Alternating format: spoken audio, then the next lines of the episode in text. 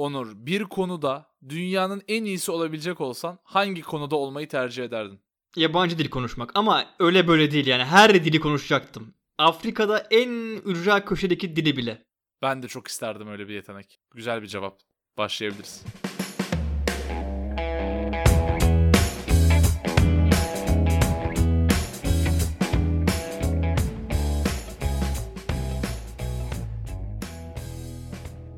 Böyle geleceği gösteren filmlerde şey vardır. Böyle bir çip takarsın, bir şey takarsın. Bir yetenek yüklenir. Gora'da vardır ya mesela. Hepsini yükleyeyim mi karışık diye. Aynen öyle bir çiple böyle. Mesela bir çip takacaksın. Bir 3 günde sana bir dili öğretecek mesela. Duolingo gibi ama çipli. Çok zor olduğunu düşünmüyorum bu teknolojinin. Çok uzakta olduğunu düşünmüyorum. Bence yakın bir zamanda bu tip şeyler göreceğiz. Altered Carbon tarzı şeyler de göreceğimizi düşünüyorum hatta ben. Yani yakın, tam yakın var şimdi, ama ben de öyle. Yani 1000 yıl ileride değil yani bunlar. En azından torunlarımız falan her dili konuşabiliyordur belki. Belki dil kalmaz o zamana kadar. Onu da bilmiyorum. Yani şey gibi, Google Translate'in düşünsene yani, orada hani anlık çeviren bir şeyi beynine transplant yapacaksın, böyle bir çip yerleştireceksin. Beyninde çevirecek anında. Peki niye farklı dil var? Ne gereksiz bir şey değil mi? Yani dünya üzerine tek bir dil olsa hepimiz rahat etmez miydik? O bizi çok farklı bir tartışmaya sokar. Hiç girmiyorum o yüzden, ama güzel bir soru, bunu düşünelim hep beraber. Bugünkü konumuz bir konuda dünyanın en iyileri. Zeka konusunda. Dizilerdeki çok sevdiğimiz dahiler. Dizi otağında bir anket vardı. Anketteki cevaplarınıza baktık falan. Oradan biz de bir kendi yorumlarımızı kattık. Baktık Onur'la tartışıyoruz. Hadi bunu bölüm yapalım dedik. Yaptık. Bu zeka konusu çok tartışılan bir konu aslında. Büyük ihtimalle Mert'le benim de aramda birçok tartışma konusu çıkacak. Büyük ihtimalle sizin de bizim düşüncelerimize katılmadığınız birçok taraf olacak. Onları da bize bildirin. Böyle interaktif bir tartışma ortamı kuralım. Hatta biz şey istiyoruz yani, böyle ikimiz konuşmayalım sadece. Sizin düşünceleriniz neler, insanlar neler düşünüyor, ne gibi fikirleri var, onları da duymak istiyoruz. Yani bir şeyler yapalım ya. Gelin arada kahve içelim, çay kahve, okey oynayalım. Bunları istiyoruz yani. Pandemi olmasa bunları yaparız. Zekada çokça tartışılan, controversial dediğimiz tarzda, dedikleri tarzda. Kim diyor bunları? Kim diyor bunu? Biz demiyoruz yani böyle. Onlar diyor. Biz kendi aramızda controversial deriz. Siz ne dersiniz bilmiyorum ama. British English. O zaman sana bir soru sorayım. Sor. Bölüme başlıyoruz? Yo, bölüme başladık. Girdik. Şu an bölümün içindeyiz. Devam ediyoruz. Tamam, okey. Sor sorunu. Zeka sonradan kazanılabilir mi? Yoksa tamamen doğuştan mıdır? Doğuştandır. Bu kadar mı yani? Podcast yapıyoruz ve cevabın sadece doğuştandır. Yani evet mi? Çok net bir soru sordun ama. Evet, doğuştandır. Yani doğuştan zeki olup zekasını kullanamayan insanlar var. Acaba kim? Yani çok daha büyük işler yapabilecek, hem dizi podcast'i yapan insanlar tanıyorum. Hani ama şimdi zeki olmakla mesela akıllı olmak veya hani zekayı kullanabilmek aynı şey değil. Yani sana Ferrari verebilirler ama iyi bir şoför değilsen Ferrari'den faydalanamazsın. Zekayı da o şekilde düşünüyorum. Yani çok zeki olabilirsin ama hiçbir şekilde faydalanamıyorsan bu zekadan, boş. Zeki olsan neye yarar? O yüzden zekanın doğuştan olduğunu düşünüyorum, ama zekayı kullanıp kullanamamak öğrenilen, geliştirilebilen bir yetenek. Tamam, şimdi seni genetik mühendisiymiş gibi, bilirkişiymiş gibi görüp böyle bir soru sordum, ama sadece yani cevabını merak ediyordum. Yoksa kendine otorite bir cevap verdim ama. Triple de girmene gerek yok. Sadece merakımdan sordum. Efsane bir cevaptı. Güzel bir cevap. Sen ne düşünüyorsun? Ben düşünmüyorum kanka. Yani bu tip konular hakkında pek düşünmemeyi tercih ediyorum. O yüzden çok zeki de değilim yani. Zeka bölümü yapıyoruz. Ben düşünmüyorum dedi adam. Biz yani zeka üzerine düşünmek insanı yorar diye düşünüyorum. O yüzden, çünkü sonunda böyle IQ testine bağlanıyor Google'la. Hani IQ'nuzu ölçmek istiyor musunuz? Ya, evet. Bayağı saçma. O yüzden bu tip konulara fazla uzağım. Benim zekamı başkaları değerlendirsin isterim. O yüzden bu tip konulara pek girmiyorum ama. Büyük adam ya. Yani ben bu zeka konusunda fazla kafayı yormuyorum, ama gördüğümüz kadarıyla diziler zeki karakter ön plana çıkartmak konusunda birbirleriyle yarışır bir haldeler. Ne düşünüyorsun bu konuda? Bana sırala. Profesör. Emir kipiyle konuşunca kendimi çok şey hissediyorum. BDSM videosu yapıyormuşum gibi hissediyorum. Beni kırbaçla. Profesör, Michael Scofield, Sherlock. Evet, bunlar zeki. Tebrik ederim, sen değilsin. Sırala. Büyüktür işareti koy aralarına. Sıralayayım. Şimdi bir kere sonuncu kesin Sherlock. Onu en sona. Hatta Sherlock'tan önce ben bile gelebilirim yani. Dizi karakteri olarak. Kanka birincimiz tarafımız her zaman için Michael Scofield'tır. Evet, şaşırmadık. İkincimiz Kenny Lothist'tir. Üçüncümüz tamam. Profesör. Dördüncü de Sherlock. Vay be, şu an çok büyük bir kitleyi karşına aldın. Tebrik ediyorum. Bu yüzden bu işi yapıyoruz. Ben Sherlock'u önlerine koyuyorum. Hem dizi hem film Sherlock'larını. Peki film konuşmuyoruz ama şunu da sorayım. Robert Downey Jr. mı Benedict Cumberbatch mi Sherlock rolünde? Jeremy Brett. Yani benim en sevdiğim... Çok gıcık bir insansın ya. Gerçekten bazen illet oluyorum yani. Niye konuşuyoruz abi? Niye arkadaşız ya? Bir şey doğru cevap ver. 20 tamam, yıl oldu, 20 yıl. Sıkıldım Onur. Yoruldum. Robert Downey Jr. Ben de RDJ'ciyim her konuda. Bu üç karakter dışında tabii çok fazla sevdiğimiz dahi karakter var. Böyle bir listeledik. Onlardan da bahsedeceğiz. Tabii dahi olmak her zaman iyi midir? Veya dahi karakterler dehalarını her zaman iyi şeyler için mi kullanır falan tarzı bir soru var kafamızda. Dahi olmak her zaman iyi midir diye sorarsak bence değil. Hemen 1984 George Orwell'den alıntı yapmak gerekirse cehalet mutluluktur. O yüzden bence zaten dahi olmak insan, dahi olan kişi açısından çok iyi bir şey değil. Dünya açısından iyi mi değil mi o nasıl kullanıldığına bağlı. Ama dizilerde genelde iyi karakterler oluyorlar. Benim hayat felsefem şu yönde. Yani olabilecek her alanda averaj olmak insanı daha mutlu kılıyor. Yani her alan demeyeyim. Bazı alanlarda averaj üstü olmak daha avantajlı olabilir ama genel olarak averajda kalmak, ortalamada kalmak insanı mutlu eder. Yani ne bileyim ortalama bir boya sahip ol, ortalama bir kilon olsun, ortalama bir zekan olsun. Tabii ortalamanın üstü birkaç yeteneğin olsun aralarda yani. Para kazandıracak. Money maker. Bir şey para kazandıracak ha bak. Her şeyde averaj olacaksın. Bir şeyin iyi olacak, onunla da para kazanacaksın. Muhteşem bir hayat. Zaten şimdi ikimiz de bu iyi kötü lafına çok kılız zaten. Bu podcast'te çok üzerine düşmedik onun. Belki onunla yani villainlar ve hero'lar, iyiler ve kötüler diye çevirdik. O çeviriye çok biz açıkçası seninle sıcak değiliz ikimiz de. Onunla alakalı bir bölümde yaparız belki. Daha derinlemesine konuşuruz ama bu bölüm özelinde iyiler ve kötüler olarak bahsedelim onlardan. Nasıl mesela? Hannibal Lecter. İyi. Filmlerde de yani Anthony Hopkins muhteşem bir karakterdi ama Mads Mikkelsen de inanılmaz bir oyuncu. Ve Hannibal dizisinde de çok başarılı bir rol oynadı. Kesinlikle dahi. İyi mi kötü mü? İyi. Okey. Yani... Mesela işte iyi ve kötü, bence iyi ve kötü kavramlarının yetersiz kaldığı bir karakter işte. O yüzden yani ben iyi ve kötüyü kullanmayı sevmiyorum. Mesela Michael Emerson'ın 2 tane bizce dahi karakteri var. Biri Benjamin Linus Lost dizisinde. İyi ve kötü kavramlarıyla değerlendirebilir misin o karakteri? Mümkün değil. Yani çünkü ne tarafında durduğu çizginin çok önemli. Yani iyi veya kötü onu bilmiyorum. Zaten iyi veya kötü aslında bir etik konusu. Bir gün Good Place'ten konuşursak belki etik konusuna biraz daha gireriz. Çok felsefi. Çok da isterim. Çok da güzel olur. Ondan bahsederiz ama yani özellikle burada bahsedilen şey çok manipülatif bir karakter olduğunu söyleyebilirim. Özellikle Lost'ta. Yani ama iyi mi kötüye çekiyor, kötüyü mü iyiye çekiyor orası biraz bence havada tartışılabilecek bir konu. Lost bölümü yaparsak ki kesin yaparız. O zaman Benjamin Linus'ın da derinlemesine bir analizini yaparız beraber. Benim hayatım bir Lost bölümü diye düşünüyorum. Çünkü Lost konuşulan her yerde Lost'u savunmazsam gerçekten içimde bir şey eksik kalıyor. Mesela Game of Thrones'a aynısını yapamıyorum. Game of Thrones'a hala çok sinirliyim ben de. Yani Game of Thrones'a küfrediliyorsa ben de katılıyorum ama Lost'a karşı söylenen her şeyde bir savunmaya geçiyorum. Niye bilmiyorum. Çok savunmacıyım Lost konusunda. O yüzden o bölümü yapacağız. Peki Michael Emerson'ın öbür karakteri Harold Finch, Person of Interest dizisinin başrolüydü. Kesinlikle iyi bir karakter.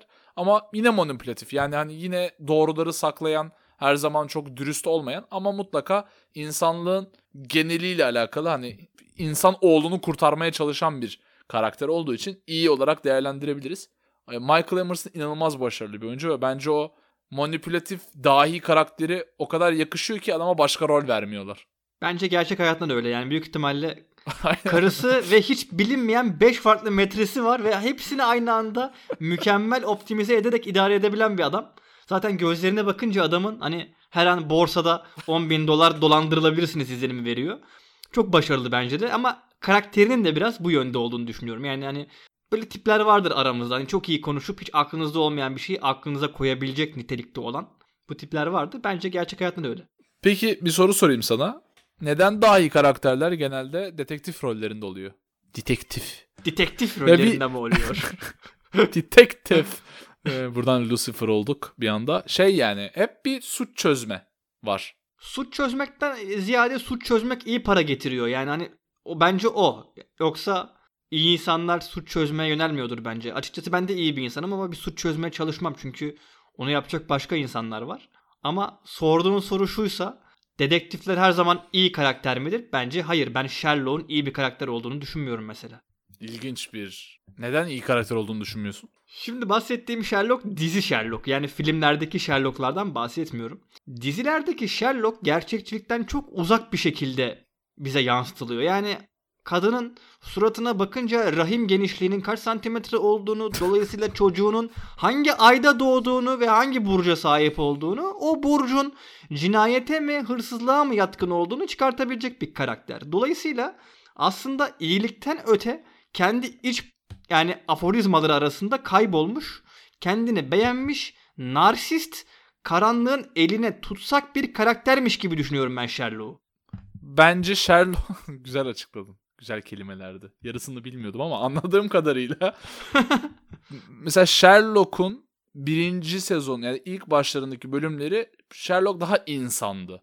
Yani bildiğimiz Sherlock Holmes tiplemesi yine. Tabii ki yani duygusuz ve dahi karakter. Ki genelde dahiler duygusuz insanlar olarak da yansıtıyorlar. Hani Sherlock gittikçe absürtleşen bir diziydi. Yani 4. sezon finalinde de absürtlüğün en üst noktasına ulaştı. Testere tarzı bir bölüm çektiler.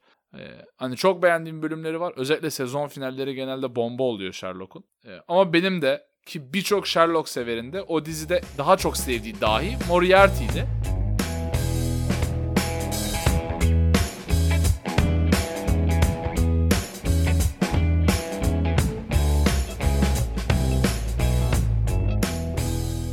Bence işte o dahi suç çözen insan tiplemesi, yani işte Sherlock kaynaklı tiplemeler bunlar. Mesela Mentalist var. Çok başarılı bir diziydi. Simon Baker da çok başarılı bir roldeydi. İşte dahi ama dehasını kötü emelleri için kullanan bir adamken sonra suç çözmeye başlıyor. Yine de problemli bir tipleme sonuçta. Bence orada hani Simon Baker'ın oynadığı, ki başroldeki adamın adını da hatırlamıyorum şu an. Patrick Jane, hatırladım. Çok iyi. Genelde bunlar Sherlock benzeri karakterler. Sherlock da dehası yüzünden insanlarla çok iyi anlaşamayan ve genelde yine dehası yüzünden kişisel hem psikolojik hem de fiziksel problemleri olan bir adam yani. Sonuçta uyuşturucu bağımlısı ya da işte madde bağımlısı oluyorlar, bir şey oluyor. Mutlaka bir problemleri oluyor hayatlarında. Bu dizilerde de ya da bu tarz eserlerde de verilen mesaj işte dahiysen problemin var abi, yani normal bir insan olamıyorsun. Ben buna biraz karşıyım açıkçası. Çok beğendiğim bir tipleme değil ama sürekli de tekrar edilen bir motif bu. Dahi olmak dediğim gibi hiç isteyeceğim bir şey değildi. Yani zaten ben önceki bölümde de söylemiştim. 2 istemeyeceğim şey var. Bir, çok akıllı olmak. 1, elime büyük bir güç geçmesi. Ülke veyahut da dünya bazında. Yani 2'ncisi insanlar için kötü olur. 1'incisi benim için kötü olur. Yani düşünsene, anlaşabileceğin insan sayısı çok azalıyor. Herkes senden daha aşağıda. Herkesi... Belki de aptalmış gibi görüyorsun. O zaman hakikaten uyuşturucu bağımlısı da olursun, alkolik de olursun, her bir şey olursun. Dünya çekilmez olur veyahut da sen çekilmez bir tip olabilirsin. Tıpkı kim gibi? Hekimoğlu veyahut da House. Tabii ki orijinaliyle Dr. House. Sherlock tiplemesi demişken, Sherlock'u hastaneye koysan House oluyor. Zaten benzerlikler say bitmez.